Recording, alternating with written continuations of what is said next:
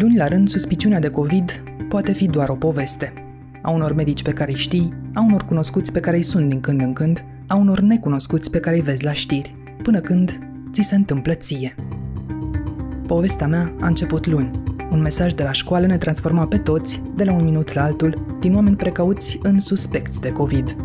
Mi-am tras masca și mai bine până sub ochi și am plecat acasă. Pe drum am sunat-o pe Mara. Când ai 9 ani, vestea că unul dintre profesorii tăi e bolnav îți schimbă lumea. Zimi, ești îngrijorată? Bine, mi se are COVID. Am auzit. Eram tot fericiți și mi se zice, gata, strângeți-vă tot, închidem școala pentru două săptămâni.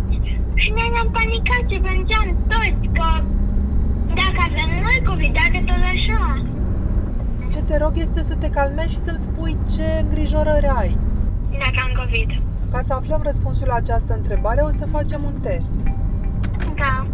Să facem un test a devenit în câteva ore mai complicat decât ne așteptam. Într-un oraș cu 500 de cazuri noi pe zi, anchetele epidemiologice amănunțite sunt deja o iluzie. Și în timp ce statul ne cerea să așteptăm simptome, o clinică privată ne avertiza să nu-i trecem pragul.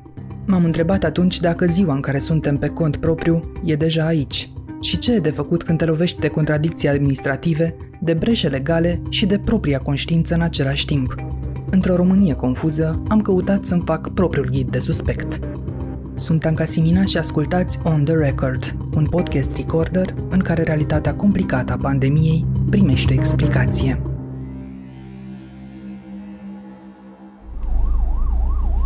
Dintr-o dată aud fiecare ambulanță care mă depășește în mers și mă gândesc cum fac acum. Nu vreau să supraaglomerez un sistem ajuns la limită, dar nici să ignor suspiciunea până când infecția și-ar putea arăta colții. În șapte luni de pandemie am învățat pe din afară de calogul suspiciunii de COVID. Începe așa. Izolare, medic de familie, Direcția de Sănătate Publică. Nu vreau să mă gândesc mai departe. Încep să sun. Așa trec primele 24 de ore. Dar noaptea, noaptea e de nedescris neliniștea. Faci, pisică? Ai dormit bine azi noapte? M-am speriat un pic azi noapte. Ce te-a speriat? Ai visat urât? Am visat urât, foarte urât. Toți copii erau în cerc mare și Miss a început să se învârtă în cerc și la fiecare copil să strănute să se tușească în față. Și dintr-o dată toți am început să fim mari și roșii cu bube și începeam să tușim toți și dădeam la toată școala și eram tot mai mulți, foarte grași și roșii. Și Așa, așa... imaginezi tu COVID-ul, nu? Da. Gras și roșu? Da. Cu țepi. Și așa am intoxicat toată țara. Toată țara, Da, de la voi din toată școală. țara. Dar știi că nu e posibil și știi că voi v-ați protejat și ați purtat măști. Știu, dar că de asta am visat, nu pot să opresc asta. Când te-ai trezit, ce ai zis? Pentru prima dată am fost bucuroasă că nu eram grasă și că nu eram roșie. Ați sunat la Direcția de Sănătate Publică a municipiului București. După o zi și o noapte la DSP nu-mi răspunde încă nimeni. Între timp, o clinică privată m-a avertizat că testarea unui contact direct e posibilă doar după procedura standard. O ambulanță a DSP vine acasă și prevalează proba, iar ieșirea dintre cei patru pereți înseamnă încălcarea legii. Deci pentru copilul dumneavoastră care a interacționat cu colegul, vedeți că e pozitiv, da? A interacționat cu o profesoară, da. DSP-ul se ocupă, da? Deci doar DSP-ul se ocupă, nu ne putem testa într-o clinică privată, chiar dacă nu are simptome copilul. Nu, la noi este lege. Persoanele care au un caz la serviciu, care au împărțit același spațiu, se stă în izolare, DSP-ul poate să vă testeze. La noi, pe clinică, este triaj. În momentul când pe formular specificăm că am interacționat, da? Da? Persoană cu pozitiv, ni se impune izolarea 14 zile. O altă clinică, cu punct de recoltare dedicat, îmi spune însă că ne primește, doar să venim cu mașina noastră fără alte opriri. Primul loc liber e peste alte două zile. Deja mă afund în contradicție, așa că încep să sun oameni care au trecut prin asta. Cu Ana Dobre am împărțit pe vremuri o redacție. De mai bine de două săptămâni e și ea izolată cu soțul și copilul ei. Infecția s-a confirmat cu toate precauțiile pe care și le-au luat după un drum în țară. Dan e un om foarte prudent cu absolută sfințenie a respectat și purtatul măștii și dezinfectatul mâinilor, a pus uh, clor pe preșul de la intrare din fața ușii. Absolut tot, tot ce putea fi făcut, Dan a făcut. Miercuri avea o tuse ușoară, s-a dus și a făcut testul la un cabinet privat. În 24 de ore i-au dat rezultatul și mi-a spus sunt pozitiv. Și după ce ne-am revenit, am zis ok, hai cum facem. Am sunat uh, la numărul scurt de la DSP inițial, acolo este foarte aglomerat, Apoi m-am apucat și am căutat pe internet și am găsit un număr mai lung de la DSP. Eu am sunat în ultimele 24 de ore la șase numere din astea lungi de la DSP. Nu mi-a răspuns nimeni la nici unul. Dar stai un pic că l-am, l-am undeva la îndemână aici și s-ar putea să prindă bine. Hai că mi-l notez. Este 021 uh-huh. 795 da. 00 da. 54. 54. La ăsta n-am sunat. E foarte posibil ca la un moment dat DSP-ul chiar să nu mai facă față. În ziua aia, Anca, erau 200 și ceva de cazuri noi în București. Astăzi au fost peste 400. Deci, cu siguranță, volumul de muncă e cu totul și cu totul altul astăzi decât era în urmă cu o săptămână. Și a sunat Dan, păi s-a spus că vom fi sunați el de ambulanță pentru a fi preluat să meargă să fie uh, examinat. S-a întâmplat a doua zi, abia să vină ambulanța. Și au mai spus că va mai fi sunat pentru ancheta epidemiologică și că voi fi și eu sunată de ambulanță pentru a fi testată. Am fost sunată după câteva ore, mi-au spus avem două ambulanțe echipate cu kituri de testare în tot Bucureștiul, va dura, au venit pe la 11 seara. A doua zi la prânz a venit ambulanța, l-a luat pe Dan și l-au dus la centru de evaluare de la Chitila, care este făcut de o firmă privată și de ONG-uri. I-au făcut EKG, i-au făcut analize de sânge, i-au făcut computer tomograf la plămâni. Au văzut că plămânii erau afectați în proporție de 10%, i-au spus că are simptome medii și că merge acasă. Nu l-au pus să opteze. Nu, la tine și la Erica s-a mai repetat uh, regula asta pentru că la finalul lunii iulie ministrul sănătății spunea clar pentru toată lumea că toți cei care au un test pozitiv trebuie evaluați într-un spital, am înțeles noi, dar uite și într-un centru de evaluare în 48 de ore maximum de la momentul în care li s-a confirmat infecția. Nu, Deja cazurile cred că depășiseră 300 în București. Doamna de la ambulanță care m-a sunat mi-a spus foarte cinstit, doamnă, dacă doriți să veniți, o venim, mergeți la evaluare. Dacă nu aveți probleme majore, faceți cum considerați dumneavoastră. Și atunci am spus, ok, dacă voi avea simptome, voi merge și eu la spital. Dacă nu, în mintea mea a fost că nu are niciun sens să încarc sistemul care deja era cu probleme foarte, foarte mari. Da, ce faci începi să anunți, cât de greu e să anunți oamenii din jur. După ce am primit rezultatul lui Dan, am sunat pe absolut toată lumea cu care noi ne văzuserăm în ultima săptămână. Evident, am anunțat și la școala Erica. Erica apucase să meargă două zile la școală. De fapt, când i-a venit testul lui, lui Dan, Erica era la școală. Cred că aici am greșit. Poate dacă era maximum de prudenți, ar fi trebuit să rămână acasă până când uh, a primit Dan rezultatul testului. Cred că am greșit aici, sincer. Cât de repede ai anunțat școala și ce urmări a avut de fapt acest anunț? Am sunat imediat, au izolat-o și am făcut cumva să ajungă copilul acasă, cât mai repede. Și mai departe ce s-a întâmplat la școală? Sunt mai multe cazuri? În cele două zile în care Erica a mers la școală și a stat cel puțin 5 ore în fiecare zi, împreună cu colegii ei în clasă, toți cu măști și cu băncile distanțate. Niciunul dintre colegii ei nu a luat și niciunul dintre profesori. Au fost testați de DSP sau pe cont propriu? Pe cont propriu. Fiind o școală privată, părinții au avut resurse să facă aceste teste pe cont propriu și n-au mai așteptat. S-au testat și toți sunt negativi. Ai senzația că te poți baza pe instituții și pe procedurile pe care le avem acum sau suntem cel puțin în această primă fază pe cont propriu? La 200 de cazuri în București, am constatat că mă pot baza la un nivel rezonabil pe instituțiile medicale din București. Sigur, patru zile până am fost anunțată că sunt pozitivă, e o boală de formă medie, la 500 de cazuri în București, la 1000 de cazuri în București, nu mai există paradigma asta și nu mai există întrebarea asta. Sunt aceiași oameni care lucrează acolo din martie. Nu poți să le ceri și nu poți să te superi pe ei. Acum e momentul să ne amintim că avem și noi o parte a noastră. E atât de simplu. Trebuie să porți o bucată de textil pe gură și pe nas. Dacă ție ți se pare că prin refuzul de a purta masca ești rebel sau ești libertarian sau ești curajos, nu ești, ești un laș. COVID nu poate fi păcălit de noi, de oameni. sun la numărul de care mi-a spus Oana. 021 795 0054. Vă rugăm așteptați pentru a fi preluat de unul dintre operatori.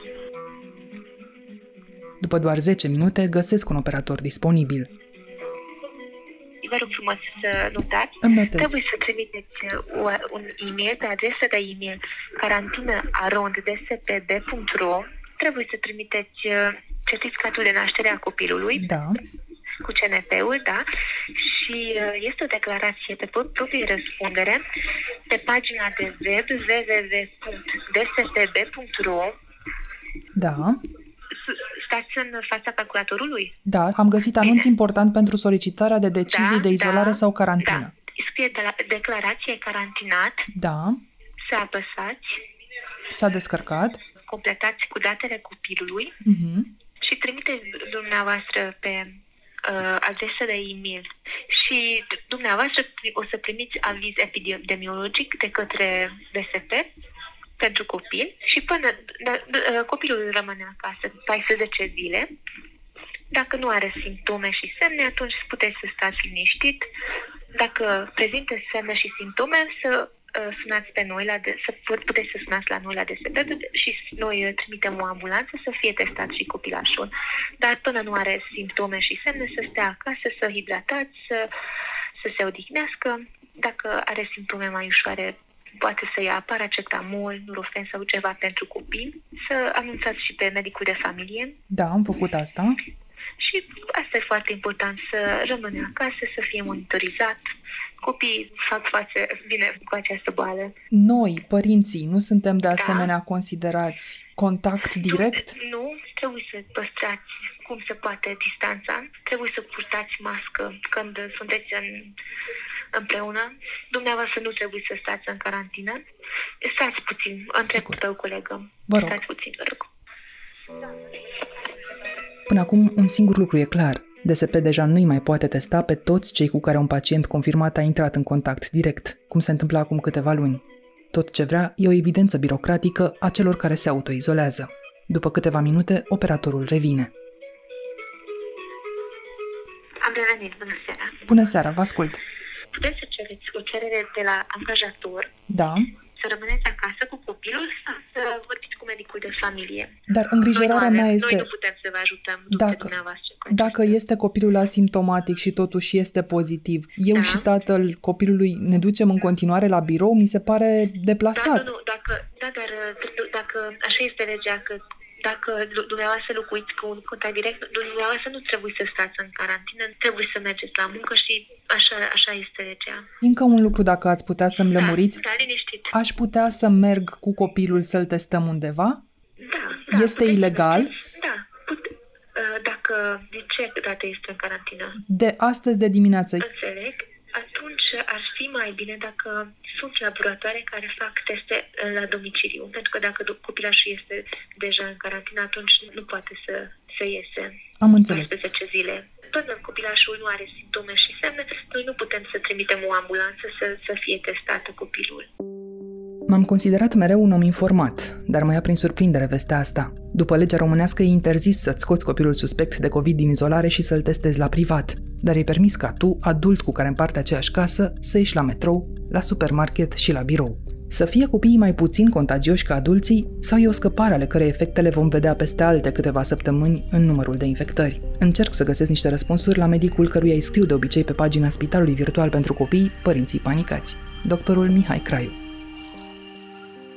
Domnule doctor, sunteți uh, șeful uh, secției de pediatrie și pneumologie pediatrică a Institutului Național pentru Sănătatea Mamei și Copilului, dar sunteți și medicul la care apelează de foarte multe ori părinții. Ce întrebări ați primit în ultimele două săptămâni de când uh, s-au redeschis școlile? Sunt mai multe mesaje și îngrijorări pe această temă? înainte de a începe realmente școlile, au existat foarte multe emoții. Ceea ce întreabă acum uh, părinții se referă mai degrabă la adulți, adică la impactul asupra familiei, pentru că sunt mai mulți copii infectați și practic nu există nicio școală din lume în care să ne așteptăm să fie zero cazuri. Au apărut niște sute de cazuri de copii, dar nu s-au uh, umplut secțiile de terapie intensivă pediatrică Ceea ce s-a observat este creșterea numărului de cazuri în secțiile de ATI de adulți. Deja nu mai putem să ne așteptăm ca DSP-urile să facă anchete epidemiologice extinse la nivelul unei întregi școli în astfel de situații. Da. Întrebarea acum este,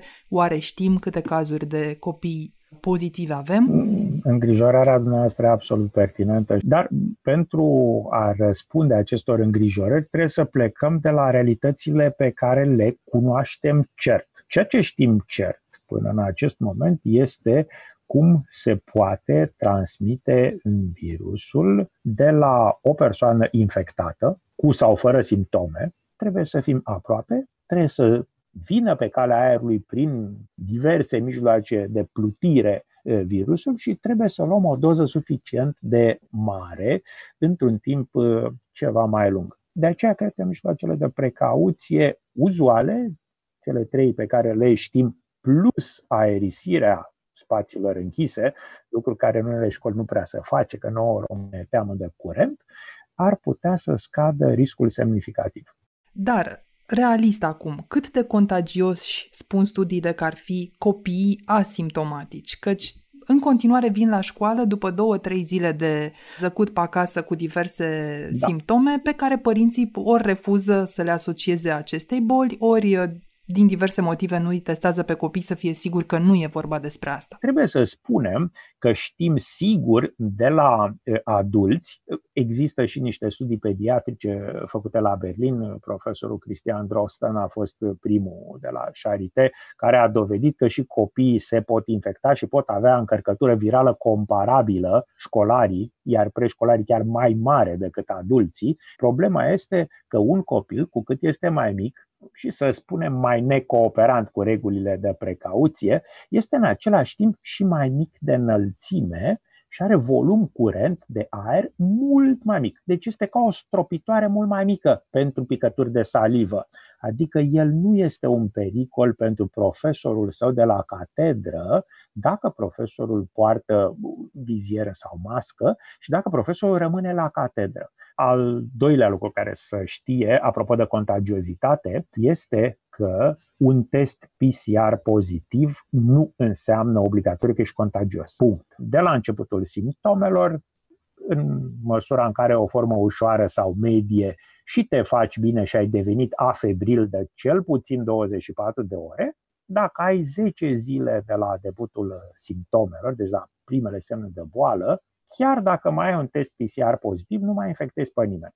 Adică trebuie să spunem oamenilor că un test PCR pozitiv în lipsa simptomelor, dacă ți-a trecut boala, în lipsa febrei, nu înseamnă că ești o bombă epidemiologică. Și în același timp trebuie spus contagiozitatea maximă nu este când ai deja un rezultat PCR pozitiv și ai avut semne de boală săptămâna trecută. Nu, este cu două, trei zile înainte să-ți apară semnele de boală, din păcate, pentru că incubația undeva 5-6 zile, săptămâna a doua de boală e problema mare, de aceea, pacienții, după ce au semne de boală, trebuie să testeze și trebuie să meargă la medic, pentru că sunt deja infectați de o săptămână și în a doua săptămână poate să apară formele acelea grave care au umplut acum secțiile de terapie intensivă. Dacă există suspiciuni, testați-vă pentru că un test pozitiv nu înseamnă sfârșitul lumii, înseamnă o izolare la domiciliu de 14 zile, dar un test pozitiv făcut în a doua săptămână de boală, când deja ești vână ce avea respiri, tu, nu cei pe care i-ai mai infectat anterior, îți pune viața în pericol. Tot zic că, bun, tot facem comparația cu Suedia. Păi Suedia e Suedia și nu putem extrapola. Haideți să facem comparația cu India. Săptămâna trecută a fost uh, publicată uh, o cohortă de 85.000 de bolnavi din India, din două state care sunt sumate, au peste 130 de milioane de cetățeni, deci uriaș așa ca număr, număr consistent de bolnavi și cei peste 600 de mii de contacti ai lor. Ce spune acest studiu? Spune că undeva mai puțin de 20% din acești bolnavi sunt responsabili de 80% din bolnavii care au apărut ulterior îmbolnăvirilor. Și că 60 și ceva la sută din bolnavii dovediți n-au infectat pe nimeni. Adică există niște super spreaders, dar și niște infectați inofensivi. Exact. Dar, domnule doctor, acum, e o imprudență să ne testăm noi înșine într-o clinică, să spunem privată, sau să ne testăm copiii asimptomatici când sunt partea unui cerc, să spunem, de suspecți dintr-o școală, sau mai degrabă riscăm să răspândim virusul de dragul siguranței noastre? Nu cred că e o imprudență și aici aș vrea să încurajez toți părinții care iau astfel de decizie să nu se simtă culpabili. Panica cu siguranță face rău unui infectat. De aceea, un test cui îi este la îndemână, pentru că, din păcate, încă testarea prin polymerase chain reaction este uh, prohibitivă pentru cetățeanul uh, român uh, care eventual a mai și rămas fără serviciu acum în uh, pandemie. Dacă există nesiguranță, e mai bună o discuție cu medicul de familie și o testare în privat decât să așteptăm nerealist de la Direcția de Sănătate Publică, care, să știți că oamenii ăștia cei care sunt acolo sunt la capătul puterilor. Sunt exact ca o centralistă de la gara de nord de pe vremuri, unde știți că se și spune că sună telefonul ca la gara de nord. Oamenii ăștia chiar nu mai pot. Dar se poate întoarce liniștit în școală un copil care, după evaluarea făcută acasă de mine, un nespecialist, nu a avut simptome timp de două săptămâni? Sau poate că izolarea mai lungă ar fi o soluție? Există niște studii epidemiologice extensive făcute în Corea de Sud, care are cea mai activă strategie de, de supraveghere comunitară și uh, toate studiile spun că formele ușoare sau asimptomatice, adică dacă copilul dumneavoastră două săptămâni n-a făcut nimic, dincolo de 10 zile nu mai poate transmite nimic, chiar dacă ar fi testat, că ei au testat PCR și chiar și aia care erau pozitivi dincolo de 10 zile n-au mai infectat pe nimeni. Rațional este să rămână 14 zile, dar dacă este asimptomatic, sigur nu mai îmbolnăvește pe nimeni, cu atât mai puțin un copil. Răspândește puțin în jurul lui la înălțime mică, nu suficient de mult ca un adult și în principiu copiii în clasă n-au probleme deosebite în a ține masca și a respecta regulile. În final vă propun să facem uh, un ghid practic așa, să încercăm să-l punem la oaltă, căci cu toții putem deveni în decursul viitorului an fie suspecți, fie confirmați ca fiind infectați peste noapte. Am nevoie, domnule doctor, de o trusă de medicamente, măcar de paracetamol în casă, ca să controlez febra înainte să ajungem la spital? Aș pleca în primul rând de la context. În momentul în care apar semne de boală acută febrilă, să nu uităm că ceilalți microbi nu și-au luat concediu, este foarte posibil să fie altceva decât COVID. Că 80% de boli acute cu febră și disconfort respirator sunt produse de virusuri. N-a apărut încă gripa, va veni mai târziu, de asta mai bine decât să ne cumpărăm o mare trusă medicală este să ne trecem pe o listă de așteptare la farmacie și să facem vaccinarea antigripală la medicul de familie undeva către mijlocul sau sfârșitul lunii octombrie. Nu e prea târziu chiar începutul lunii noiembrie, foarte bine. În ceea ce privește strategia de medicamente, este bine să avem în casă antitermice și niște soluții pentru nas. Toate celelalte medicamente ar trebui să fie apanajul și prescripția medicului de familie, pentru că acum majoritatea doctori de familie sunt în stare să ne răspundă și pe WhatsApp, și pe, adică să se simtă în siguranță, să nu mai mergem la ei, dar ne vor spune ceva în funcție de simptome. Și în fine, este de spus că trebuie privit contextul epidemiologic. Dacă în clasa acelui copil se îmbolnăvesc dintr-o dată 7, 10, deci o, o proporție semnificativă, care erau bine ieri, ăla nu e COVID. E prea scurtă incubația și niciodată nu se îmbolnăvesc toți odată. Nu contează că e un super spreader profu, că nu le dă decât o lor în prima bancă și devin peste 5-7 zile simptomatici. Dacă devin febrili, cu tuse, cu aia e gripă. Și în fine, ultimul lucru trebuie spus că nu întotdeauna COVID la copil e o boală respiratorie. Nu. Ceea ce am văzut noi la spital, cei mai mulți copii foarte mici aveau diaree, durea burtica, vomitau, erau deshidratați, deci nu părea boală respiratorie deloc. Și în cazul în care nu există nici contextul și nici numărul și totuși ne e foarte teamă, trebuie făcută testarea. Orice ar fi, ne-am programat la testare. Să aștept primele simptome, apoi o ambulanță supra-solicitată și alte câteva zile până ne-ar da DSP rezultatul, mi se pare riscant. Aleg să trec linia roșie, dar să informez onest laboratorul. E decizia lor dacă ne primesc sau nu. Și ne primesc. Dar dincolo de costuri, suntem oare deja în România pe cont propriu? Cât mai e de realist la peste 2000 de cazuri pe zi în țară să așteptăm o rezolvare de la DSP sau o cale de urmat de la ministere? M-a lămurit Vlad Mixici, expert în sănătate publică și președintele Observatorului Român de Sănătate. Vlad, ce face un expert în sănătate publică zilele astea? E îngrijorat? Este obosit să fie îngrijorat.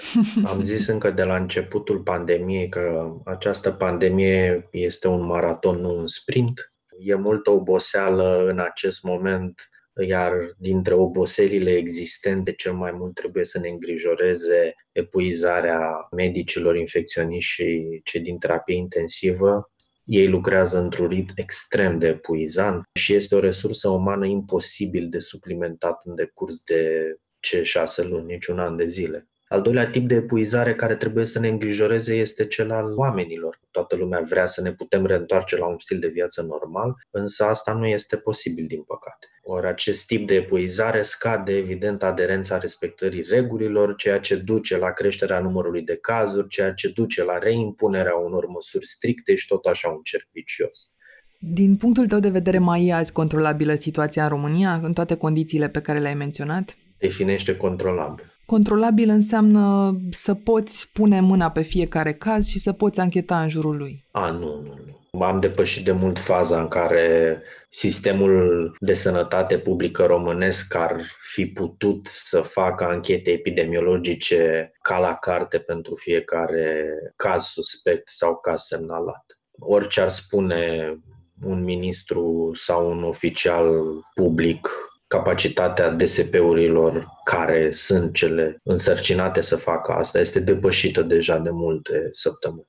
Și atunci îmi spui că suntem într-un fel pe cont propriu, adică suntem datori să ne facem propria anchetă epidemiologică atât cât ne pricepem, să ne anunțăm cunoscuții atât cât ne pricepem și să ne găsim soluțiile atât cât ne pricepem? Soluțiile nu, pentru că nu trebuie să ne găsim singuri. Soluțiile există și sunt anunțate și ușor de găsit. Însă evident că trebuie să fim singuri responsabili. Ce constat eu trăind, nu doar documentând de pe margine, e că putem fi foarte ușor în situația asta de suspiciune, de la o oră la alta, pentru că e foarte aproape virusul când e transmitere comunitară de atâtea luni și, cum spui, avem aici niște reguli clare de urmat. Ni se spune izolare 14 zile, testare cât de repede posibil, anunțarea autorităților. Izolarea 14 zile, să spunem că e la îndemâna oricui, testarea e mai complicată, anunțarea autorităților la fel și pe undeva e de înțeles. O notă importantă aici, anunțarea medicului de familie înainte de anunțarea autorităților. Dacă ai anunțat medicul de familie, atunci e suficient. Medicul de familie are la rândul lui datoria să transmită mai departe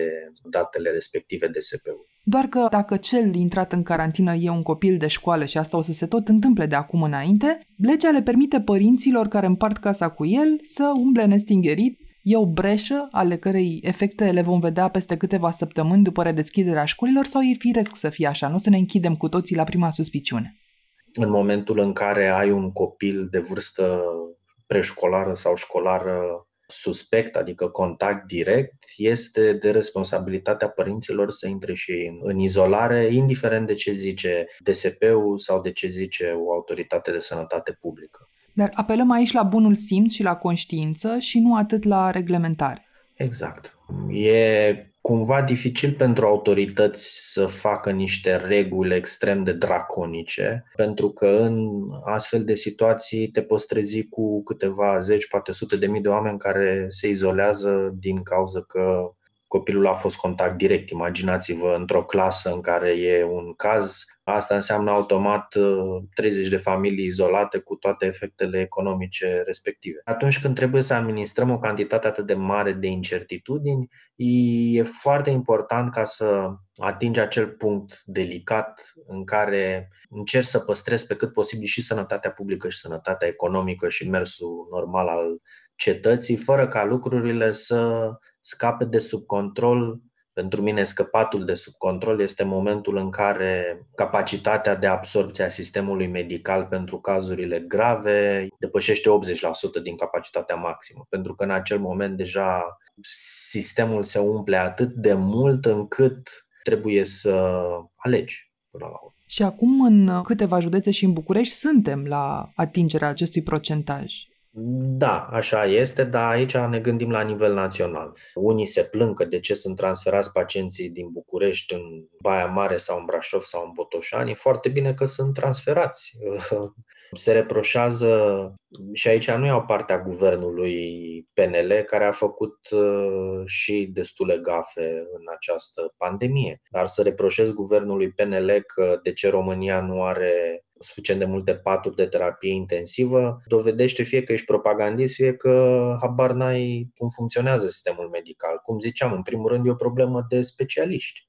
România, dacă ar avea mâine 10.000 de paturi super dotate la nivel de secol 21 de terapie intensivă, tot în aceeași situație am fi. Nu poți să rezolvi o problemă de acest gen bătând din palme peste noapte. Nu ai cum într-un fel și e dur că zic asta, îmi pare rău că zic asta pentru că și eu mă includ aici, suntem toți de vină pentru că în acest moment România nu are o capacitate suficient de mare de absorpție a cazurilor grave. Tu de ce ai fi de vină, de exemplu? Pentru că nu m-am dus în piața publică să pun scaun în fața Ministerului Sănătății în 2014-2015 și să zic nu plec de aici, intru în greva foame până ce nu reglați sistemul de resurse umane din România și până ce nu rezolvați cele două mari cauze care îi împing pe medici să emigreze, de exemplu. Dar dincolo de numărul mic de medici, care, cum spui, nu se poate transforma peste noapte într-unul mare, doctorii vin uh, de câteva zile spre noi cu câteva SOS-uri legate nu doar de consumul emoțional, ci și de stocurile foarte limitate de medicamente.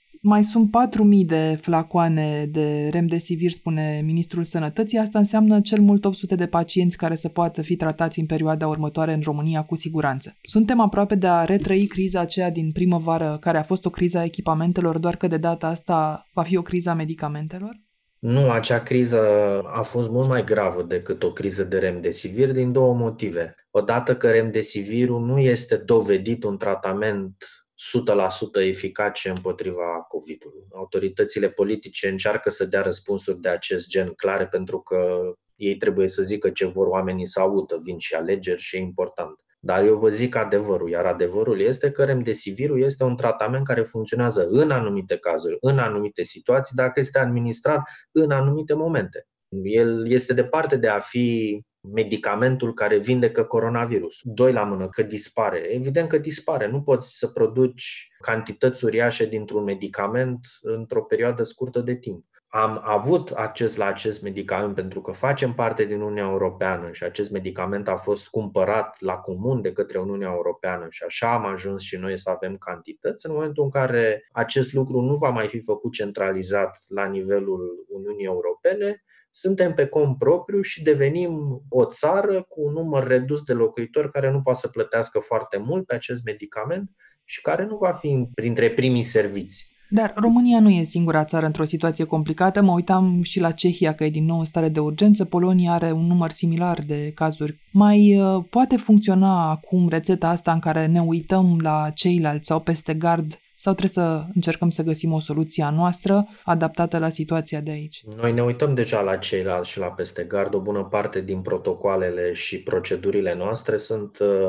preluate din recomandările instituțiilor europene sau uh, bazate pe recomandările Organizației Mondiale a Sănătății. Unde apare în acest moment uh, specificul de țară, este acolo unde aceste recomandări sunt transformate în măsuri obligatorii. Mă refer, de pildă, chiar la măsurile obligatorii anunțate. Ele erau deja recomandări făcute de INSP și de DSP-uri de multe săptămâni, luni. Când devin recomandările obligații, acolo e zona unde politicul modulează rapiditatea sau lentoarea cu care aceste recomandări devin obligații. Ori aici România este, evident, în contextul specific care din păcate este, zic eu, tulburat negativ de faptul că suntem într-un context electoral. Deci contează că vin alegerile. O, da, da. De ce spui asta? E extrem de nepopular să introduci astfel de măsuri, foarte greu de explicat dacă nu ai comunicatori uh, cu experiență de ce e nevoie să introduci aceste măsuri. Ori atunci când introduci astfel de măsuri, orice politician care o face pierde. În același timp, politicienii din opoziție sunt uh, suficient de cinici și de ticăloși ca să folosească astfel de oportunități să mai critique partidul care se află la guvernare și uite așa suntem în cercul vicios în care interesul de partid și interesul electoral propriu contează mai mult decât interesul de sănătate publică. Și atunci crezi că ar trebui să găsim fiecare dintre noi câte o soluție? Îți spun ce fac eu și familia mea. Am redus cât se poate de mult uh, contactele sociale. Deși ne-ar plăcea foarte mult să ne întâlnim cu prietenii, cu rudele și așa mai departe, facem asta doar când este musai. Iar atunci când o facem, o facem cât se poate de atent. Pe de altă parte, nivelul de transmitere comunitară în care suntem la ora actuală nu te ferește de a te infecta cu coronavirus, chiar dacă respecti absolut toate regulile. Chiar dacă le respecti uh, foarte bine și cu foarte multă atenție. De ce? Pentru că, cum spuneam la început, în această pandemie, hazardul joacă un rol important. Ca să concluzionăm, uh, tu spui că suntem deja de câteva săptămâni în valul 2, evoluăm matematic la o înălțime considerabil mai mare decât uh, cea din vară, mai avem plasă de siguranță, având în vedere tot ce mi-ai povestit până acum? Plasă de siguranță însemnând? Un număr de spitale la care să te poți duce în acest moment dacă ai simptome, indiferent de vârstă, fără să se ajungă la decizii complicate de tipul A trebuie să trăiască, B poate să moară. Suntem aproape, Anca, suntem aproape de momentul în care nu vom mai avea această plasă de siguranță. Nu suntem încă acolo, dar suntem mai aproape de acest moment decât oricând altcândva din februarie încoace. Îngropați în frici și contradicții, încă așteptăm. Ba rezultatul unui test, ba să vedem când și cum se termină povestea asta cu focare, lipsuri la ATI și voce la autorității care para nu ne mai spune nimic. Nu e prima oară când între noi și stat se ridică un zid. Poate că Vlad are dreptate. Noi suntem cei care n-am cerut echitatea și depolitizarea pe care medicii români le-au căutat în altă parte. Dar e tardiv și tot ce ne rămâne de făcut e un plan personal în caz de urgență și un zid al propriilor conștiințe.